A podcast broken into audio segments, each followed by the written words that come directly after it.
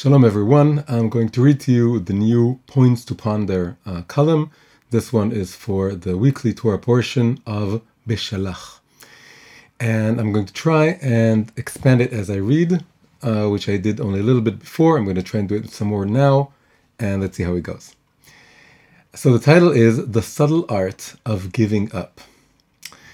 Just one stop before arriving at Mount Sinai, at a place called Refidim, the Amalekites attacked the Israelites.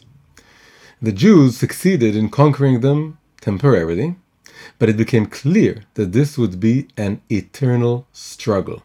The verse goes, There shall be a war for the Lord against Amalek from generation to generation. This is the original Hebrew. Following this, the Jewish people were given what is perhaps the harshest commandment in all of the Torah to eradicate the people of Amalek from existence. Fortunately for us, and for any potential descendant of Amalek, the people of Amalek don't exist anymore. We have no idea who they are, so this commandment is uh, out of date. It is not applicable in any way in our generation. So we don't have to contend in any way with this commandment on a practical level. But the question still remains what does Amalek represent spiritually? What is the deeper meaning of the battle with Amalek? Every idea in the Torah also has a deep inner internal meaning. This was a tenet, a central tenet of the Baal Shem Tov, that every sentence, every verse, every commandment, every story in the Torah is eternally and universally applicable. What, what about all the things that are cannot be performed today? What about all the stories that have to do with history? What about all the prophecies that have to do with the future? What about everything that doesn't apply to every person, like commandments only for men or only for women? The answer is all of them apply to everyone in some sense. There has to be some sense in which a more spiritual, deeper way, in which every story, every element of the Torah is applicable to everyone. So, going with this, we have to ask what is the deeper meaning of the whole story of the Amalek people, the Amalekites attacking the Israelites, the battle against them, the commandment to eradicate them, everything. We have to understand this on a deeper level. Now, according to the teachings of Hasidut, Hasidism, Amalek represents the power of doubt.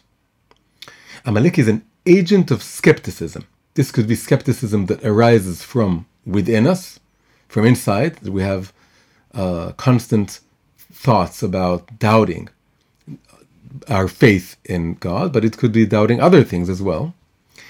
And sometimes it can come from the outside. Sometimes it could be a person, a society, a book, uh, a movement that is all about um, celebrating uh, and and and putting the ideal of skepticism as the highest ideal. So Amalek is an agent of skepticism. Where, where, does, where does this come from? In a minute, we'll open this up and we'll see what kind of skepticism exactly Amalek represents. But just to get uh, our heads around this idea, where is this coming from? So the, the, the main hint or illusion that is given to this is that the numerical value of the word Amalek in Hebrew, which is 240, the gematria, this is how it's called, the numerical value, equals has the same numerical value as the word, the Hebrew word for doubt, which is safek. So safek and Amalek both equal 240. So it's the same. It's the same number. There's some connection between the two. But of course, this isn't conclusive. Every time we have a numerical value um, e- equation, uh, it doesn't necessarily mean it's the same thing. It could mean that it's an antagonist. It could mean a, a whole bunch of things. It all has to do with our interpretation.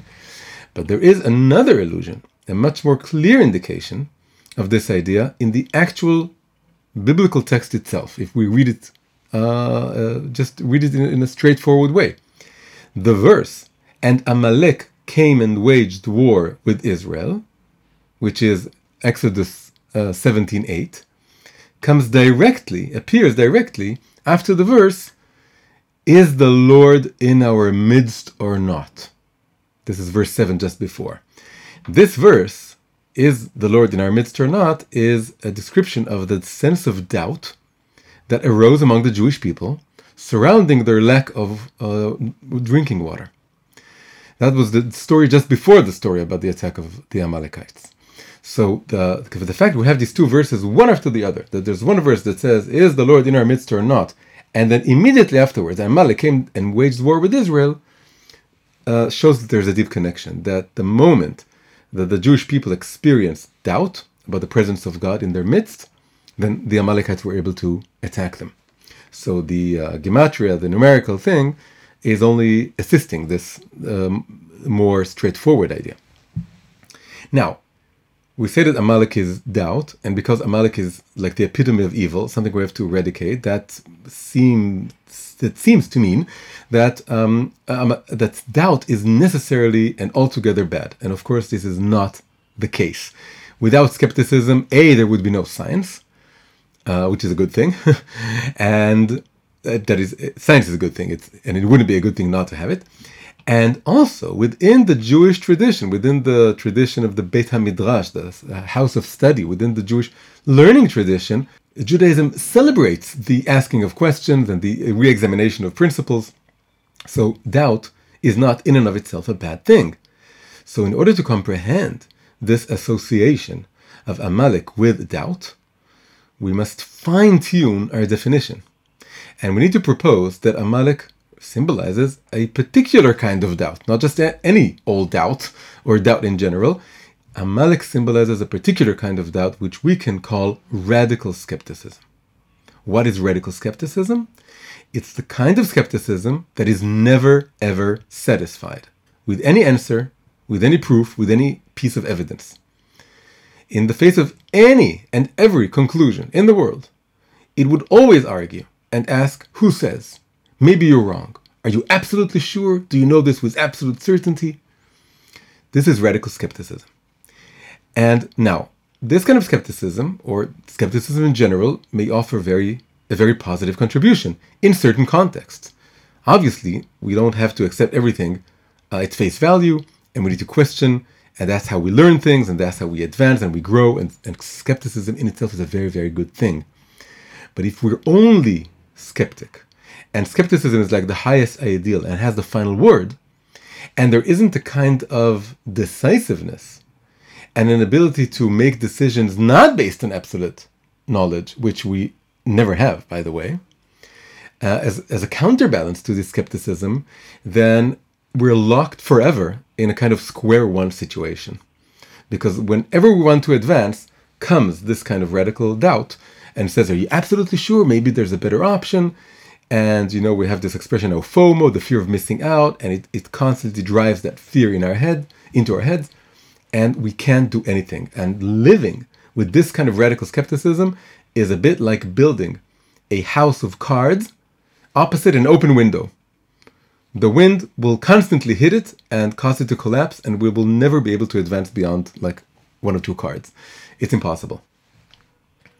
Now, this understanding of Amalek, Amalek representing radical doubt, aligns beautifully with two things. The meaning of the, the name Amalek, the name Amalek can be understood. It's not just a name, it can be understood as meaning something. And also the name of the place where the battle against Amalek was waged, which was called Refidim.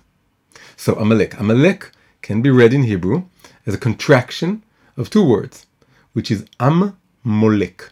What does Amalek mean? Amalek means a decapitating nation. A nation that, so to speak, decapitates its opponents. Amalek. It causes their heads, let's abstract it a little bit, their heads, their cognitive level, their intellectual um, you know, world to be disconnected from their body, which is the more uh, the active, the world of decision making. When you think about it, this is exactly what radical skepticism does. It confines, it locks up all the ideas into our heads, within our heads, and it doesn't allow even a single idea to sort of descend from the realm of thought to the realm of action. Because whenever some, whenever we have an idea, it says who, who says maybe are you sure, and the ultimate result of this is that all ideas are in our heads, disconnected from the body, and it decapitates us metaphorically, spiritually, emotionally, psychologically it decapitates us. It cuts off the head from the body. Now, uh, what about Refidim, the name of the place? Refidim, the sages, interpret this as alluding to, again, a contraction of two words, refi yadaim or rifion yadaim, which literally means weak or inept or uh, lifeless hands. Hands. Refion yadaim, yadaim is hands, and refion is something that's sort of limp. And refi yadaim is when our hands are limp and they, they can't do anything. And now their interpretation is that this place, refidim, symbolized a state in the Jewish people that we became lax in observing the commandments. We weakened our hands from performing the commandments.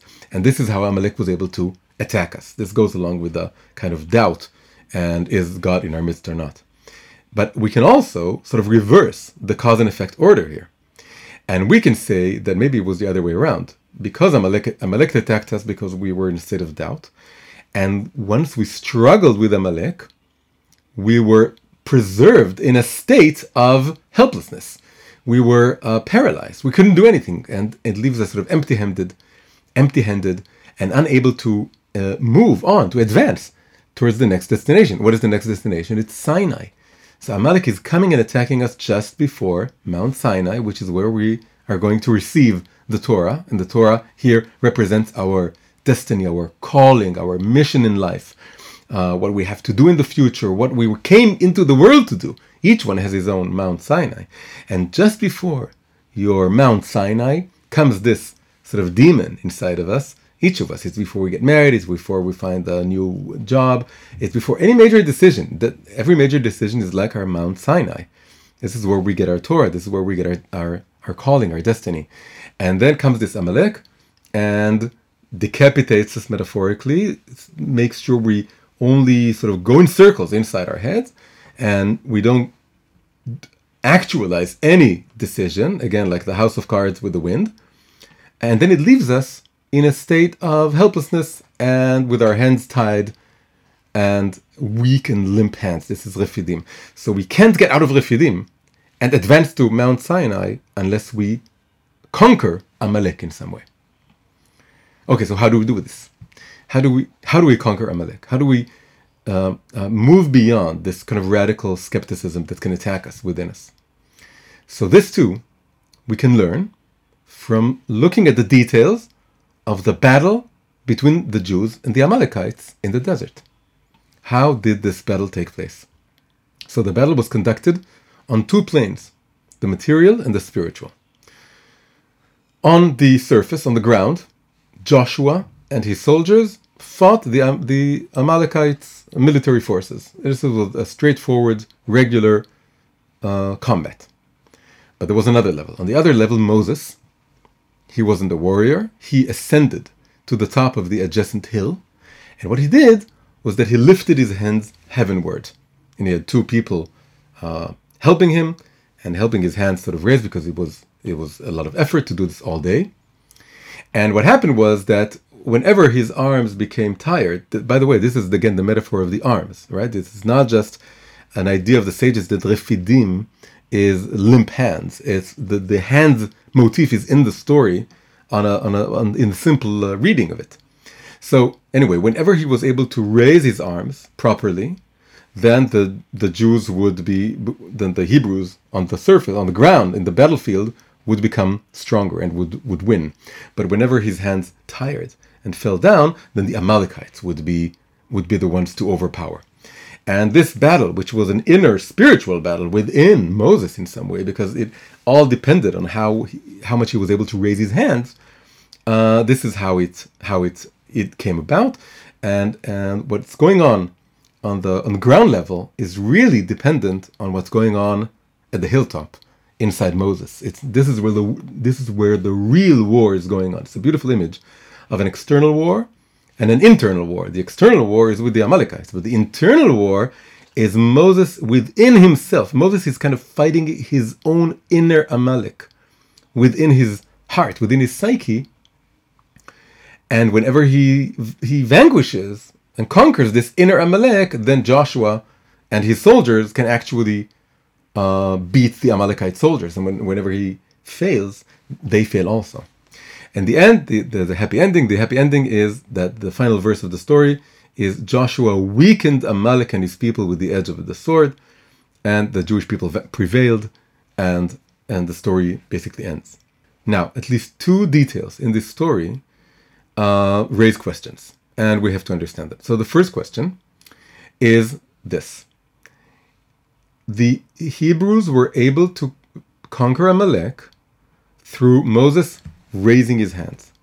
Now, just take a look at this image. You see someone raising his hands. What's the first thing that comes into your mind when you see a picture? That you look at the picture of someone with his hands raised. So this is a universal symbol of surrender, not of winning, not of conquering, not of uh, winning a battle. It's not like a V victory sign. It's the opposite. It's I give up. I, in Hebrew, when you say, uh, when you want to say that someone gives up, you say he raised his hands. I, I give up, because that's that's what we do. And this is the universal symbol of when you surrender. It's either a white flag or you go out like this, right, to show that you are not holding any weapons. So this is very strange. The fact that the Jews were able to win this war by having Moses stand on a hilltop and and raise his hands in the universal uh, symbol gesture of surrender, of giving up, this is very, very strange. The other strange thing is the wording used for when the battle was over and Joshua won. It doesn't say he won. It doesn't say he beat them. He doesn't say it doesn't say he conquered them. It says vayachalosh Yoshua. Vayachalosh is weakened them. And this whole word in Hebrew is very strange because it means to conquer, but it comes from the word weak. But so the, the one explanation is that it means to weaken the enemy. Either way, it's a very strange word. It's a singular word, and it raises the question: Why was it only weakening? Why not use the other more common words? And did Joshua only weaken the Amalekites? He didn't conquer them. He, he didn't. They didn't win the battle. So it's very strange. Now, so two riddles. One is why is it the raising of the hands, and why is it the word weaken. And we can add, by the way, a third riddle. And the third riddle is that following this battle, we get a, a contradictory commandment. The, on the one hand, it says we must eradicate all memory of Amalek. This is the phrasing. Uh, Amalek. Zecher is the memory of Amalek. On the other hand, it says, remember what Amalek did to you. And the word remember appears both in as a commandment to remember and as a commandment of forgetting and, and eradicating all memory. So this is so this is the third riddle now. So we have three riddles as to what's going on in this battle. Now the answer to all of these riddles is one, and it is a very, very deep answer. What can we do? What is it in our power to do when we're confronted by this kind of radical skepticism that demands absolute certainty? The answer is nothing at all. This is a perfect exercise in futility. Because no amount of arguments, no amount of evidence will ever satisfy this kind of radical skepticism. Whatever we do, it is going to say, I'm, uh, you can always doubt it, and I'm not so sure, and you're not absolutely sure. You know that even for many, many years, people believe that, in, at least in mathematics, you can have absolute proof. Until came this very, very clever genius he ended up losing his mind because of this. But this very genius mathematician called Kurt Gödel, and and he has something called the incompleteness theorems, and he was able to prove that you can't prove anything even in simple arithmetics. It's always based on a certain uh, framework of assumptions that that provide the infrastructure, let's say, of, of mathematics. And it's you can always come up with the different kinds of, of, of sort of framework. And so the idea is that really in no area in life can we find absolute proof. There's no such thing. Science doesn't prove anything. Science finds sufficient evidence for something. And everything in the world is like this. So there's nothing, absolutely nothing we can do when faced with sort of radical skepticism. So what can we do? we can give up. We can raise our hands and can say, you know what, Amalek? You're right. I don't have all the answers. I don't have all the proofs. I don't know for sure. How do, why do you believe in God? Why do you believe in the Torah? Why do you think that uh, that this this job is going to be good, good for you? Why do you think this spouse is going to be good for you? Who says? Who says? Are you absolutely sure? I don't know. I don't know. You, are right, Amalek. In Hebrew, it rhymes, by the way. Amalek atatzodek. Amalek, you're right. I, I don't have all the answers. I don't have all the proofs. But you know what I do know? It's what you told me. You taught me. You taught me to ask, who says? Says who? So I'm, I'm saying that to you now. Who says that I need to have proof for everything? Who says that I need to provide you with proof? Who says that you have the final word on everything? Who says skepticism is the highest ideal there is? You'll never be satisfied anyway. So let's let's we're going to do this, Amalek. You go ahead, keep doing your thing. You walk alongside me. You drive me crazy. You'll you'll try to dissuade me. You'll try to make me go back. You do your thing, and I'm going to do my thing. I'm going to ignore you, and I'm going to go on marching to my personal Mount Sinai that's waiting for me in the future. And I'm going to marry that spouse, and I'm going to take that job, and I'm going to pick up the Torah, and I'm going to believe in, in God, and I'm going to do all the things that you demand that I give you something that I can't give you. So I give up. I raise my hands. Now, this is brilliant when you think about it. This approach to dealing with Amalek is, is we're, instead of fighting doubt, we say, well, doubt is part of me. Doubt is part of faith. Doubt is part of my life. And I accept. I accept Amalek into my own life. I, I take in an element of Amalek into me. I sort of convert Amalek to my side. And this completely disarms this kind of radical skepticism. It's not ready for something like this. It comes fighting, and then we say, Yeah, you're right, you're right. There is room for doubt. You're, there is always room for doubt. So it, we disarm Amalek. And in fact, we do more than disarm Amalek. We use Amalek's weapon, the weapon of skepticism, against itself. We use skepticism in order to throw doubt on the very ideology of skepticism. We, we doubt doubt itself. And now this answers all the riddles. So now we have an understanding of why we why Moses raised his hands because he was giving up in some way. He was saying, yeah, Amalek is, is part of us. We can't win Amalek in a regular sort of way that we sort of get rid of him and that's it. This also explains why the word was weakened Amalek. Because we're not trying to kill Amalek. We're trying to weaken him. We're trying to take him off from being the highest ideal. Take we want to take the the idea, the the tool of skepticism, and remove it from like the the epics of the pyramid, from the highest level, and, rem- and make it a secondary I- ideal. Make it a, a tool for something for for faith, for decision making, for things that are not absolute. This is when doubt is a very good thing. The only problem is that it's when it's all powerful. But if we weaken a Amalek, it becomes a very good thing. And also, it explains why uh, we have to both remember and forget Amalek. Because on the one hand, we remember Amalek, we, we take him in, we preserve him in some way. We preserve, we, we mention Amalek every year all the time. Amal, the Amalekites themselves have been gone for centuries, who knows, for millennia but we still the Jewish people still talk about them and every year and we and we discuss them and we every Purim the holiday is all about winning over Amalek and because we want to remember them because doubt is essential part of being human an essential part of being Jewish an essential part of, of science and, and all this. And we need we need to remember but we also need to forget.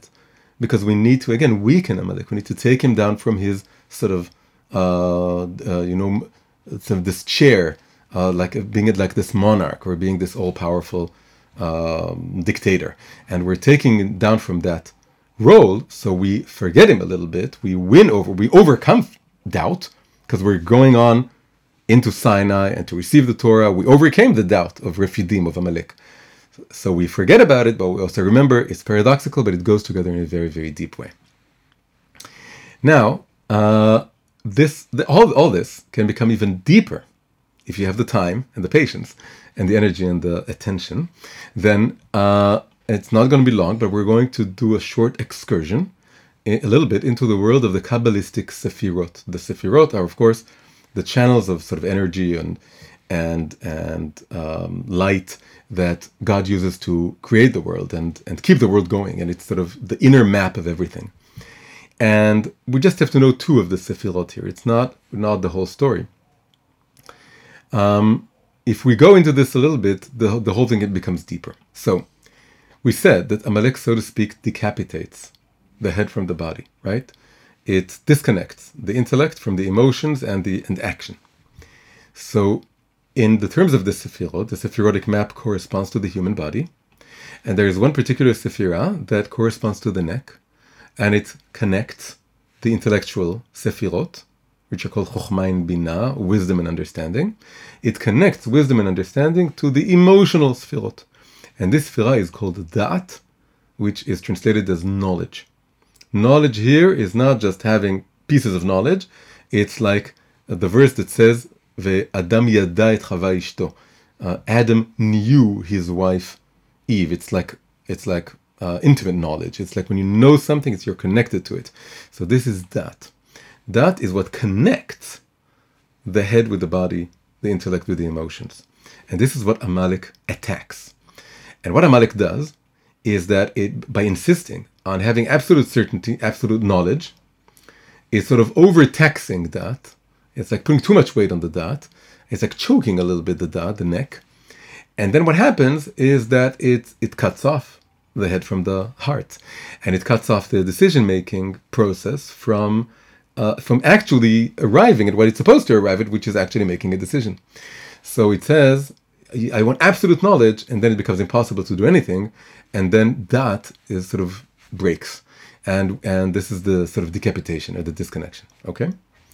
So now, what is the solution to this? So the solution to this, whenever we have something that we are too much going in circles with uh, deliberation and trying to think and considering different options and and trying to to make a decision, unable to make a decision, we need to bypass that because it became like a, there's like a traffic jam there, and we need to find another way. We need to bypass that, and we need to find another sort of route, a channel between the heart and the head, and really the head is the head is all, is messed up with that also. So we need to really go above the head. We need to go. This is the second sphira we need to uh, know which is called Keter. Keter is crown. The crown is the fira, is the sephira that embodies or symbolizes the super conscious. That is, it's like the Freudian subconscious. There's a super conscious. The super conscious is above the intellect, above the head, and this is really where the soul root resides, and also where the power of faith, emunah, resides. So the idea is that that is, is being attacked by Amalek by the, this sense of doubt. We need to create a channel between the heart and the soul that's above the head. We need to bypass the head. Now, this is a very sort of um, illustrative way to think about this. How do you create a channel between the heart and what's above the head? So the answer is that you lift your hands. It's a very simple answer. When you lift your hands, there's something about lifting your hands that creates this image, this sort of channel between your heart and your superconscious that's above your head. And so this is the other explanation that goes along with the Sfirot. When Moses raised his hands, he created the kind of direct communication channel between faith, emunah, which resides above the intellect, and his heart, which resides below his intellect, because the intellect was being attacked by Amalek. So now, this goes along beautifully with the verse. The verse says, Vayehi yadav emuna adbo hashamesh, which means he, Moses, was with his hands in faith until sunset. Now, th- this word here is, has many meanings. The simple reading, by the way, of the verse is Vayehi yadav emuna. Emuna doesn't just mean faith, it also means strength. And so the simple reading of the verse is that he had enough strength to raise his hands until sunset and when the battle was over. But also it just it also means faith. So when we we read it as meaning faith, then it says that his hands were raised up until he could reach and connect with this sort of hidden, deep sense of faith. And and and now what does it mean until sunset? So we can again sunset on the simple reading is the end of the day. But we can also transition this whole image from uh, the temporal dimension to a sort of soul dimension, a metaphorical dimension. And then we can say that uh, what is the sun? The sun is the sun of the intellect and of certainty and of knowledge. And and the, the place where faith is above the head, it's a place where the sun of certainty sets and it's dark and you don't know for sure, but you believe. And so where that that that is a place. So nighttime is not just a time; it's also a place. It's a spiritual place. It's a spiritual space where the sun of certainty doesn't shine. What does shine? We can say the moon, the moon of faith, which, by the way, the Hebrew word for faith, like I said, is emunah, and you can spell it emunah. So it has the word moon inside the word emunah, the word faith. So that's that's a nice way to think about it. So the sun of intellectual knowledge sets, but the moon of emunah rises in that place that's above the regular realm of decision making, which you need to connect to whenever you are faced with Amalek. And think about it, that's, that's how it is. I mean, when when doubt attacks you and wants cert absolute knowledge, absolute proof, and you don't, you can't provide it, then you say, well, I don't know, but I'm, i choose to believe. I choose to believe something, and that's the only way I can make any decision based on um, uh, partial knowledge, which is all we ever have is partial knowledge. Now, now let's connect, put it all together, and and see and, and and finish this whole thing up. So we gave two interpretations for the raising of the hands symbol. One was that we're Amalek, you're right, Amalek Atatzadek, we're giving up, and I there is room for doubt, you're right, and I do I need to accept doubt. The other explanation just now was that we're raising our hands in order to connect to faith. So th- these two interpretations appear on the surface, maybe even contradictory. Either the raising of the hands means accepting doubt, or the raising of the hands means accepting faith. But there's no contradiction here at all. It absolutely goes together. Because the raising of the hand of the hands really means one thing, and the two interpretations are just two sides of the same coin. It means I don't know, but I have faith. This is what it means. Raising my hands whenever you encounter this kind of Amalekite demon is I don't know, but I have faith. I'm not absolutely sure, but I'm going for it. I'm trusting my instincts. I'm trusting um, my sense of uh, inner sense of decision making, my heart, my soul. If it's only the intellect, I'm, I'm never going to come out of the situation. There's no way I'm going to come out of it alive. Um, and I'm just going to be trapped in square one with limp hands, um, incapacitated, um, you know, uh, immobilized, and I'm not. I won't be able to do anything. So these are the the two sides of this story. Faith is not knowledge. Faith is uh, believing in something despite not knowing for sure that it's true.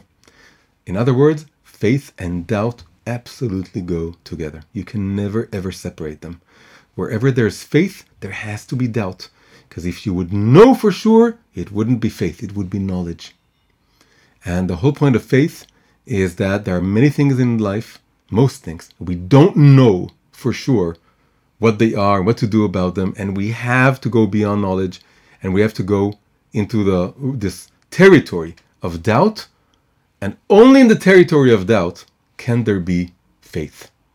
So the bottom line is that whenever you find yourself facing an important decision, like a career choice, like marriage, like holding on to your faith in God, and you're attacked by this demon of doubt, then you need to answer, you need to be calm, and need to answer back, Amalek, you're right.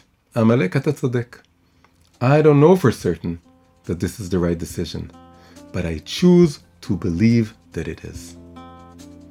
Have a wonderful, beautiful Shabbat, everyone, and I'll see you in the next video. Hi, if you enjoyed this video, please press like, subscribe to the channel, and consider sharing it with your friends. See you in the next video.